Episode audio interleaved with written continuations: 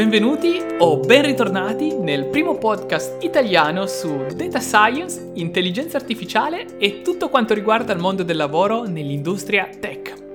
Io sono Alessandro Bersia, data scientist che esercita la professione in Canada e condivido con voi la mia esperienza nel mondo dell'intelligenza artificiale in giro per il mondo.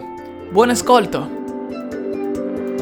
Ben ritrovati su Data Club, come al solito io sono Alessandro Bersia e in questo episodio di inizio anno andremo ad analizzare i principali eh, punti, principali, le principali aree in cui l'intelligenza artificiale e tutta l'industria, il mondo del lavoro ad essa collegata, eh, vedrà nel 2020 e molto probabilmente anche negli anni a venire un maggiore, eh, una maggiore crescita, un, un maggiore sviluppo. E ovviamente questo episodio è molto utile per coloro che già lavorano nell'industria, perché ovviamente eh, avere eh, un occhio di riguardo per le, eh, per le aree in cui eh, si registra maggiore crescita può essere ragione di vantaggio competitivo, ma anche per tutti coloro che sono interessati ad entrare in questa industria e quindi a maggior ragione sapere quali sono eh, le, le, aree in cui eh, le, l'industria ha più, più fermento, in cui l'industria cresce maggiormente, permette di concentrarsi sulle risorse migliori o comunque dedicare il tempo per essere competitivi in questo settore. A tal proposito io ti ricordo anche che proprio come regalo per, per l'inizio del 2020 eh, noi di Data Club abbiamo rilasciato l'app ufficiale Data Club appunto, trovi il link al download nella descrizione di questo episodio e nell'app oltre ad esserci risorse utili per tutti coloro che lavorano in questo settore eh, abbiamo anche creato delle sezioni per venire incontro alle domande eh, ridondanti che spesso ci inviate per esempio quali percorsi studi, eh, quali corsi di laurea, quali, eh, quali risorse risorse per rimanere aggiornati, per esempio libri, eh, corsi, tutorial e quant'altro, oltre eh, aver integrato un'intelligenza artificiale proprio nell'app che funziona eh, tramite chatbot e quindi voi potete eh, domandare la, la, la, vostra, eh, la, vostra, domanda o comunque l, l, l'argomento che vi interessa eh, analizzare tramite l'app e l'intelligenza artificiale vi risponderà proprio in funzione di, di tutti i contenuti che abbiamo trattato nei nostri podcast o comunque trattato utilizzato nelle, nei, nei contenuti audio-video. Quindi eh, scarica l'app, lasciaci un feedback, possibilmente con una review all'app stessa e noi proseguiamo con il nostro episodio. Eh, cosa aspettarsi quindi dal mondo dell'intelligenza artificiale nel 2020 e possibilmente anche negli anni a venire? Il primo punto che mi interessa discutere è quello che ho denominato eh, commoditizzazione dei tools e quindi come alcune skills eh, diventeranno sempre meno rilevanti. Questo proprio in funzione del mondo cloud e, e della democratizzazione, della cosiddetta democratizzazione dell'intelligenza artificiale. Ok, facciamo un passo indietro e mi spiego meglio. I grandi player in questa industria, che sono Amazon, eh, Microsoft, Google, eh, IBM, stanno investendo massivamente nel creare soluzioni cloud che automatizzano o comunque sostituiscono alcuni dei task, alcuni dei, eh, dei compiti che erano tipici del data scientist o del eh, data engineer eh, ne- negli ultimi anni. Questo significa che nel futuro sempre meno alcuni, ehm, alcuni, compiti che magari potevano essere quelli eh, appunto di un data scientist junior o comunque di un data engineer junior non saranno più motivo di vantaggio competitivo. Questo vuol dire eh, che l'industria, ossia entrare in questa industria, eh, diventerà sotto un certo punto di vista ovviamente più competitivo, ma questo è sicuramente un bene perché permetterà eh, alle, alle, imprese, alle start-ups o comunque a tutti i professionisti che operano in questo mondo di concentrarsi più sull'effettivamente eh, sviluppare il prodotto, di, eh, su, di, portare il prodotto sul mercato piuttosto che risolvere problemi che in gergo vengono chiamati appunto eh, trivial problems, eh, problemi eh, insomma che semplicemente sono time consuming consuming invece che essere effettivamente di, eh, strategici a livello di, di, mercato comunque a livello di prodotto e questi verranno molto probabilmente eh, nel, nel breve periodo delegati sempre più al mondo cloud. Quindi questo se da un lato si tradurrà in professionisti di questo settore sempre più specializzati, sempre più eh, skillati, proprio perché eh, avere competenze eh, di, un, di, un, certo rilievo sono quelle che alla fine ti, ti, permettono di essere rilevanti e non semplicemente competenze acquisite magari con un eh, semplice tutorial per far girare qualche libreria sul tuo eh, notebook, sul tuo computer in, locale. È anche vero che questo permetterà alle eh, startup o comunque sempre più startup di diventare competitivi positive perché non devi più preoccuparti di eh, gestire una, un'infrastruttura eh, complicatissima, ma anzi eh, puoi iniziare ad appoggiarti a questi vendors cloud per eh, mettere in, in, essere il tuo progetto anche imprenditoriale, eh, anche proprio come startup e vedremo infatti nel, sicuramente nel, nel, 2020 e nel decennio eh, in questione sempre più di questi, di questi fenomeni.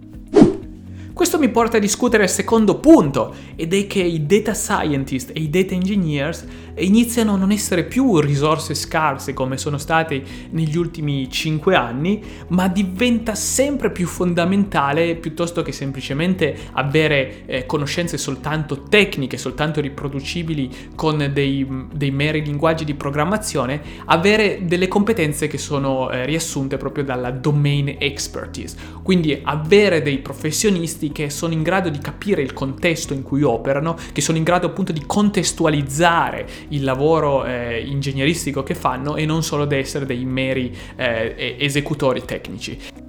E questo è il messaggio che non mi stanco mai di sottolineare per i miei ascoltatori ed è che la sola competenza meramente tecnica da sola non è abbastanza per, eh, per creare un, un, professionista di alto rilievo. Infatti bisogna contestualizzare il tecnicismo che è proprio della professione, sia di professioni più data science o comunque professioni legate a, a questo mondo, con quello che è il valore che viene aggiunto sia nel contesto della società, del prodotto, del mercato.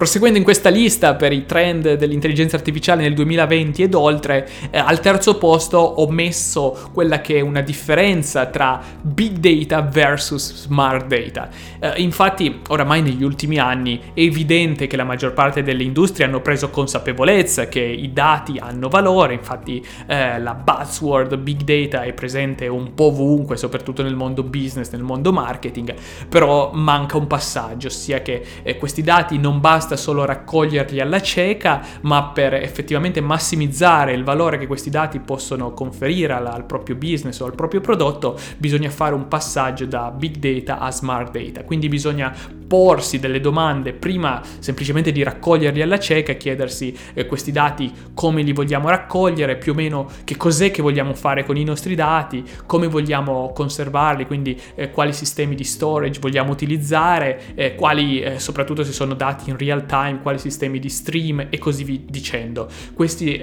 Comp- eh, queste domande eh, richiedono competenze ingegneristiche, competenze, eh, esperienza nell'industria ovviamente e quindi si, eh, soprattutto nei, nei, prossimi anni questo sarà sicuramente un tema eh, dedicato. Nelle industrie, nelle aziende inizieranno ad esserci persone che effettivamente si pongono queste domande e eh, massimizzano il valore dei big data che spesso verranno nominati smart data perché non ne sarà solo più un, una questione di eh, raccogliere più dati possibili, ma anche proprio di, di, iniziare a capire che con questi dati dobbiamo farci qualcosa. Quindi se queste domande li, le, le, poniamo a monte quando stiamo eh, creando un, un, un processo di, di, architettura per tutte queste infrastrutture, sicuramente avremo più facilità a manipolare questi dati e anche a rispondere eh, alle, alle esigenze del business o del nostro prodotto.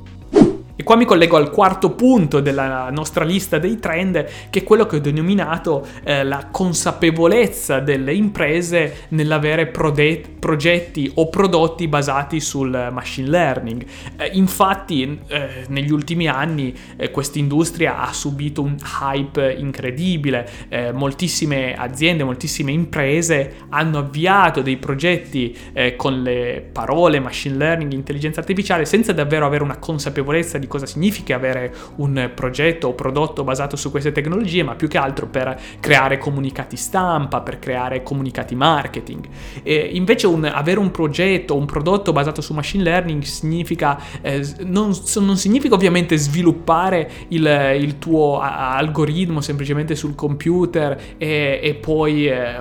farlo una volta e basta. Invece avere un progetto di questo tipo significa avere una pipeline in produzione che sia in grado di eh, aggiornare il, il, tuo modello di machine learning, eh, fare la validation, quindi validare i, eh, nuovi dati, nuove ipotesi, eh, continuare a monitorare questi, eh, questi, sviluppi nel tempo, eh, aggiungere nuovi dati, nuove features e fare nuovi test, nuovi esperimenti. Questo richiede una consapevolezza dei professionisti che ci lavorano e una consapevolezza del management che eh, purtroppo negli ultimi anni non, è, non, era diffusa. Invece vedremo sicuramente nei, nei prossimi anni un, un migliorare di queste, eh, di queste, competenze, dare più attenzione effettivamente a cosa significa avere un progetto, un, un prodotto basato su machine learning e questo ovviamente beneficerà l'industria nel suo complesso e tutti i professionisti che lavorano su questi tipi di, di prodotti, oltre che ovviamente eh, risultare in un maggior valore aggiunto generato da questi tipi di progetti che a sua volta vedrà e continuare a incrementare gli investimenti in queste tecnologie. Andiamo al quinto punto che è quello che eh, denomino focus sull'interpretazione dei modelli di eh, intelligenza artificiale. Eh, purtroppo uno dei grandi talloni d'Achille di questa industria è il fatto che eh, maggior, moltissimi dei, dei, professionisti che ci lavorano sono molto appassionati di quello che fanno e si dimenticano che eh, sono necessarie spiegazioni ai non addetti ai lavori sul perché un determinato modello funziona, sul perché un determinato algoritmo è adatto a questo problema piuttosto che un altro. altro E questo in realtà è, è un problema, I, I, professionisti, gli addetti ai lavori non devono chiudersi all'interno di, di una scatola eh, pensando che eh, sia il resto del mondo a non essere all'altezza, anzi è un costante scambio di informazioni, un costante scambio di idee con la società e la società nel suo complesso deve essere in grado di, eh, di capire almeno a, a, a un eh, livello generale cosa sta succedendo.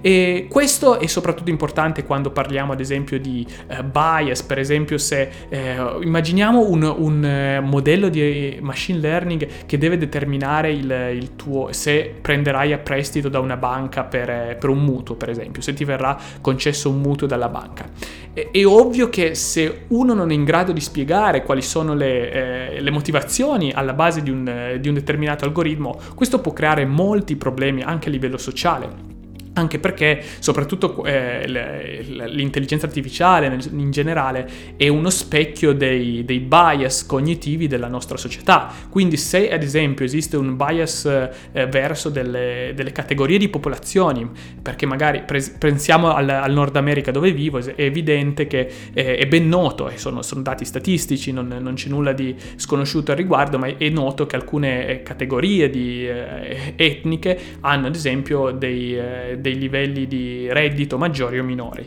Ecco, se un algoritmo di machine learning viene semplicemente sviluppato in modo eh, totalmente disconnesso da quelle che sono le tematiche eh, sociali, eccetera, ovviamente tenderà a perpetuare dei, dei bias cognitivi eh, di questo genere e, e che magari statisticamente potrebbero addirittura avere senso, ma vogliamo creare, eh, per, perché l'intelligenza artificiale continui a, a, a, crescere nel futuro ed ottenere sempre maggiori investimenti, a migliorare la società, vogliamo creare una società che sia eh, migliore potenzialmente. Quindi la, la, l'interpretabilità dei modelli di machine learning e la capacità del data scientist o di qualsiasi professionista che opera in questa industria di spiegare, fare delle scelte informate proprio a livello algoritmico e spiegare perché alcuni algoritmi funzionano, spiegare perché alcune eh, scelte sono state messe in essere, poste in essere, ecco, quello sarà un motivo di vantaggio competitivo. E ancora una volta questo avviene se uno ha una preparazione tale da, da capire delle, dei concetti che sono proprio alla base di tutti questi modelli statistici, eh, matematici, ma anche un, una connessione, quindi un link con la società reale, con eh, il, la domain expertise. Quindi questo è sicuramente una cosa che avrà un grande sviluppo nei, nei prossimi anni ed è motivo anche di vantaggio competitivo per chi ci lavora. Il sesto punto di questa lista è quello che ho denominato il consolidamento dei frameworks per gestire le fasi di exploration, modeling, training e validation eh, di tutto quello, tutto quello, che riguarda quindi eh, lo, lo, sviluppo, la prototipizzazione e il deployment di un modello di machine learning. E questo ovviamente si collega ad alcuni dei punti che abbiamo discusso prima, in particolare la commoditizzazione dei tools, però se da un lato eh, abbiamo questi vendors quali Google Cloud, Amazon, Amazon, eccetera, che forniscono l'infrastruttura, manca ancora comunque un framework che permetta ai data engineer, ai data scientist e comunque tutte le persone del team di lavorare in modo organico senza passare da, eh, non so, da, da TensorFlow a qualcos'altro, insomma, che permetta di gestire tutta la pipeline in, eh, sotto un, un determinato framework. Ecco, questo è un argomento sicuramente più tecnico, anzi nel 2020 molto probabilmente rilascerò eh, più informazioni o comunque comunque addirittura un corso eh, riguardante questo, questo, punto, però quello che adesso voglio eh, che sia chiaro è che si eh, verificherà sicuramente un consolidamento anche nei, in termini di frameworks e sarà molto più eh, gestibile tutta questa pipeline e permetterà al, ai professionisti all'interno di un team, quindi dai data engineers ai data scientists, eccetera, di lavorare in modo più organico.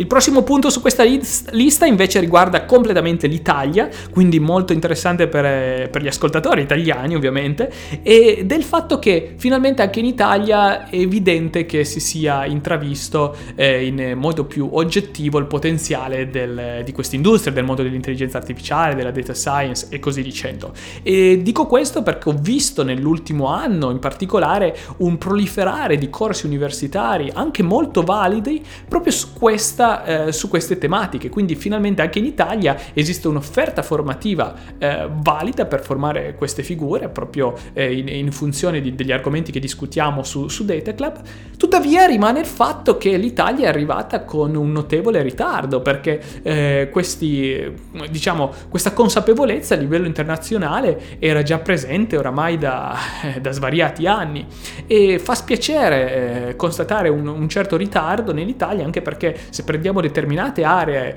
eh, per esempio l'area di, di, Milano, aveva tutte le carte in regole per essere un hub tecnologico al pari di, eh, di altri posti, per esempio dove sono io in questo momento in, in Canada, Toronto, eh, e idealmente l'Italia dovrebbe riuscire a colmare questo gap.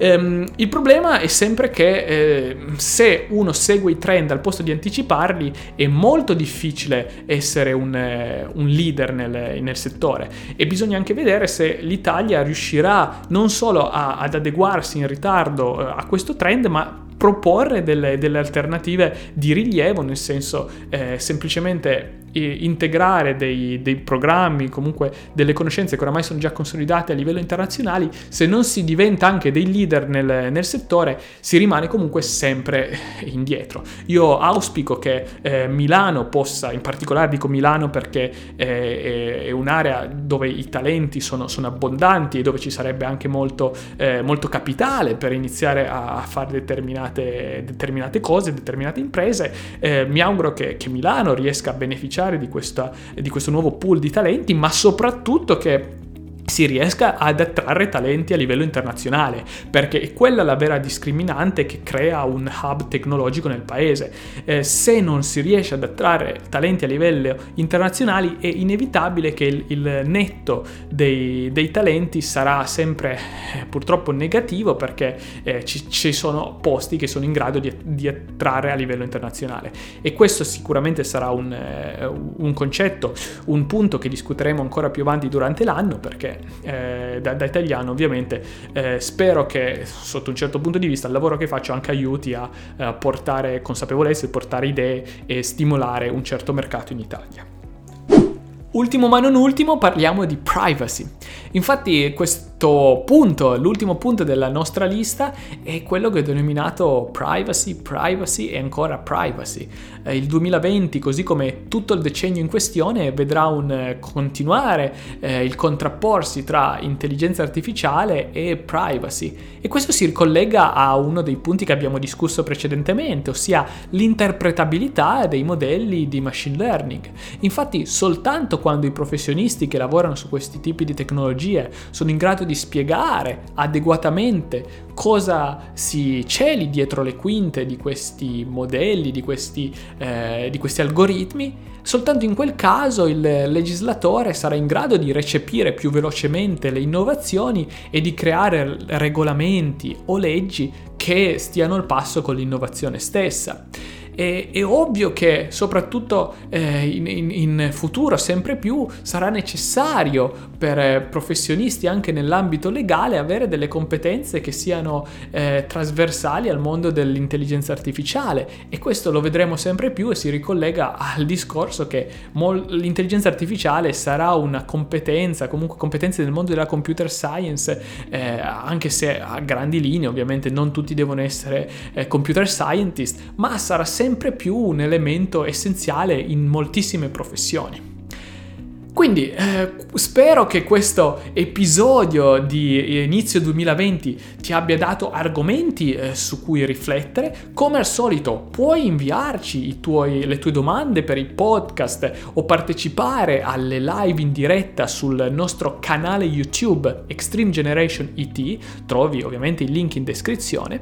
e noi ti auguriamo un gra- buonissimo 2020, un inizio di 2020 e noi ci rivedremo assieme o ci sentiamo tramite il podcast eh, con un, un sacco di novità, di argomenti interessanti e quindi per oggi è tutto. Da Toronto, dal Canada, noi ci vediamo, ci sentiamo al prossimo episodio. Ciao! Ah, e ancora una cosa prima di salutarci. Se ti è piaciuto questo episodio, puoi dimostrare il tuo supporto a Data Club lasciando una review a 5 stelle su iTunes. E non dimenticare di iscriverti al nostro canale YouTube, Extreme Generation IT. Trovi sempre il link nella descrizione. In questo modo potrai far parte della nostra attiva community, partecipare alla chat durante gli episodi in diretta e votare ai sondaggi settimanali in cui viene deciso l'argomento per il prossimo episodio. Inoltre, non dimenticare che puoi inviare le tue domande visitando tensorgen.it e utilizzando l'apposito modulo nella sezione Podcast Data Club. Dal Canada per oggi è tutto, ti aspetto nel prossimo episodio.